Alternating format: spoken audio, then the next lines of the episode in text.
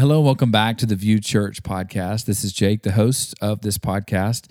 And in this episode, we want to visit and maybe even revisit a core value of Vue Church. If you've been following along early, early on in the episodes, um, we all sat down and talked about some of the core values of the church and um, obviously had the elders come on and talk about uh, how they saw their core values and you know core values we mean this in the best way. They can become kind of a buzzword, but this is really coming from a place of authenticity. And one of the things that when I would go and visit churches or would be exploring churches, I would really would have liked to have known what they were about, you know, some of their values, so that I could know when I was showing up a little bit about kind of the backdrop of why they're there, why they're doing what they're, why even have another church in Nashville, some of those things.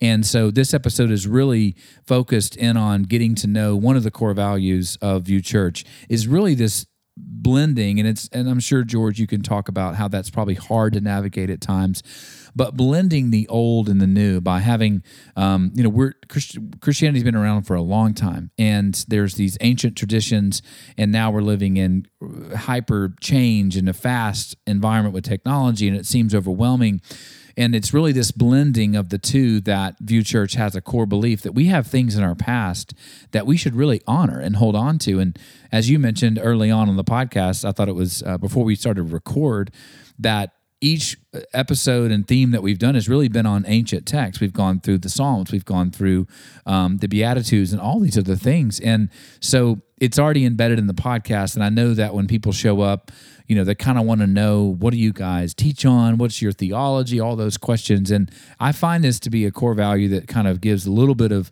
um, perspective into some of that. So, George, do you want to talk a little bit about um, this core value and, and how it, uh, what it, why it means so much to you, and kind of how it shows up in uh, the way that Vue Church approaches um, their work here in the world? It's always been um, a challenge for me how I remember on my drive to church as a little boy, I was so curious about all the different church buildings. Yeah, right. and you know why they all had different names. And Yeah. I used to ask my mom, "What about this church? Oh, they don't have the full gospel. What about this church? oh, they don't believe so and so and so." And there was always something negative about most of the church buildings on the way to church. Now my um that makes my mom sound really horrible. Hopefully, she's not a listener. we but just she- lost a listener. No, but- she she since um, you know understands now that there is just this undeniable beauty and diversity within the body Hmm. of Christ, and often the thing that we come to Christ in, initially we think that it's the whole enchilada, Hmm. you know, and you know it has all the truth and nothing but the truth. So help us God, Right, you know, right. and then hopefully we mature a little more and recognize that each part um, has a unique role to play, and, and they're a gift to the world in a, in a in a very beautiful way. Well, this may be a surprise um, to some people, but we're not the first to come this way. right. um, we are actually not um, the ones that have finally gotten it all right. I think often we lack humility and understanding that um, to know where we're going, we have to know where we've been, and we stand on the shoulders and on um, the journey of many faithful saints that have gone before us. And I think sometimes in, um, you know, like I'm tempted that we only see things from our modern perspective. And uh, I think in a lot of ways that leaves us in the shallow end of uh, a beautiful river and stream that, we, you know, we should be swimming in. So I know one of the things for us is um, that's important to us and that we value is that we don't um, we don't suffocate the present with the past. That you know, like there was this one time in our history where we got it all right, and you know now we got to stay true to that forever, for all of eternity. right. Um, you know, I just don't think that's the most helpful healing path or the most life giving way. But neither does, you know, uh, drowning out, uh, you know, the past with just the present. There- there's somehow this bounce between the two, and there's something creative where the past and the present can come together and it um, it roots us and grounds us, being connected to this beautiful tradition that we have come from, but also knowing that the Spirit of God is living and active, and the words of the Scripture are living and active. And so the Spirit of God is taking the past and the present and bringing something really beautiful into um, this moment that we live in that, in a lot of ways, reintroduces us to old things that we've forgotten about and also new things that we've never seen and experienced before. Right. So I just think healthy spirituality and um, a place of faith where people gather. We should have both of those dynamics going on at the same time. So I think we're really uh, opening our hearts to how we can do that. And I, it reminds me of how Jesus seemed to approach, you know, his own um, when he was teaching and talking.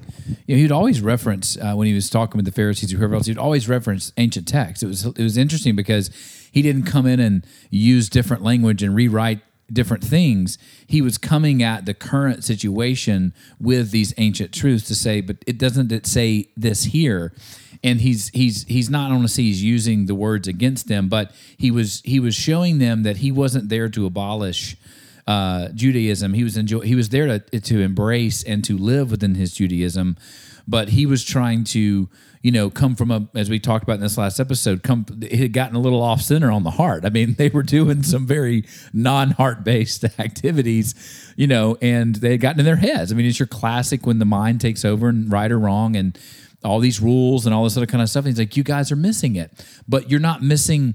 It wasn't missed in the past text. You're misunderstanding it, and I think that's the the hardest part of the modern dilemma is because we have Google and YouTube, and uh, with Google we can know everything, and with Facebook we can be everywhere, and you know we think that we're so evolved and we're so smart that we often, I mean, I hate, I hate to say this, but we often think of anything in the past they're just kind of dumb. I mean, they just don't get it. They don't they don't know what we know now, but yet. As we reference in so many of these past podcast episodes of these ancient texts, that science is just now proving what they wrote about thousands of years ago. And so there is this.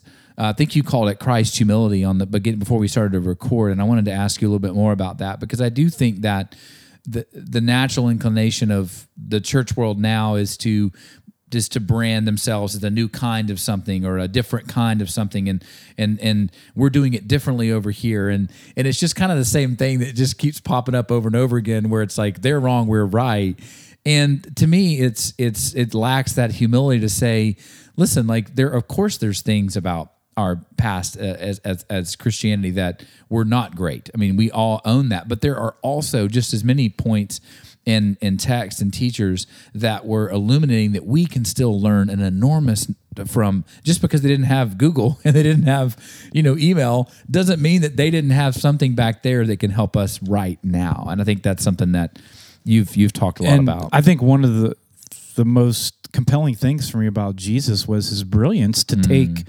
something um, that came from the tradition that he came from that perhaps was misunderstood and to reinterpret it mm. in a way that made all the difference in the moment that they were living in. Mm. And I, I, there's, you know, I wish I could go back and just go, wow, like, Right. He, did he just say that? Like, Yeah. that is a more beautiful way to to understand that. And one of my mentors, um, uh, Thomas Merton, he speaks of it in this way. He calls it a living tradition of faith that we're a part of. And he says that there is this current of uninterrupted vitality that you know blends both the past and the present together.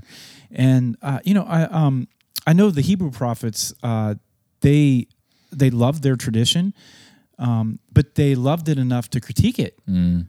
And you know, I think Jesus that's the stream that he came out of was uh, the stream of a of a Hebrew prophet that loved what they were a part of so much that they were truthful. And um, you know uh, being truthful in love was kind of a hallmark of their prophetic identity. And so jesus is helping us understand these texts in a way that does heal and helps and brings the god who made us all to the center um, so that we can all experiencing that god.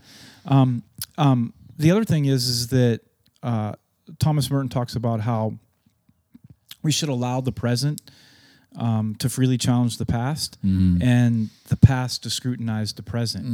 You know, both going both ways on those things, I think, can lead us to a more hopeful, enduring kind of, of faith. But yeah, I think we all need the humility to be aware that there are some new things that Mm. God's put in our hearts, but we're certainly not the first to come this way. Mm. And so if it does have any ounce of of the divine in it, then we should be able to find it somewhere in our past. Yes, and I I I'm so glad you had loved Thomas Merton. By the way, it's just that was a beautiful uh, way of putting it. And I think that one thing that's always drawn me to um, being around you and um, Jeff is that you you both always have a way of arguing in a good way. It's almost like you guys have this great little dance that y'all do where you're you argue for the sake of getting to some sort of truth. It's you're not bickering. It's like you're just and I know Jeff's really great at that. Jeff always is asking questions just to kind of get you to question the certain things of your past. But He was a speech champion, so he loves the debate. I could so see that. Uh, we, we should have we should have him come on and do some kind of speech debate. That would be hilarious. We'll narrate it. But um, but what I, what I what I was just thinking about as you were talking about that is. Um, th- it seems like Christianity has been more about what they're against than they're for in, in regards to how they're formed. And so um, there's this group that that is aimed at protecting the past from the current world, right? So the opposition is the current world. It's the it's the world out there that by God they're trying to take our ancient truths and we're not going to let them. But then you have the other group that's just as oppositional, but their their enemy is these past people who listen. These past people had it all wrong. That's the problem. Now we're going to go solve it by being the new evolved group that's different. And and I think that what's what's interesting in there is it's like two pendulums swinging on either side. It's like, and I, I love the blend of wisdom to say, let's just stop opposing and, and embracing. Let- Let's let's have an embracing Christianity that says we own all of this and we're a part. I, I loved how you said in the beginning of this that you are a part. You even said it in the, your your um, you're you're in in our in person service. Listen, you are one of many great churches here in Bellevue in Nashville.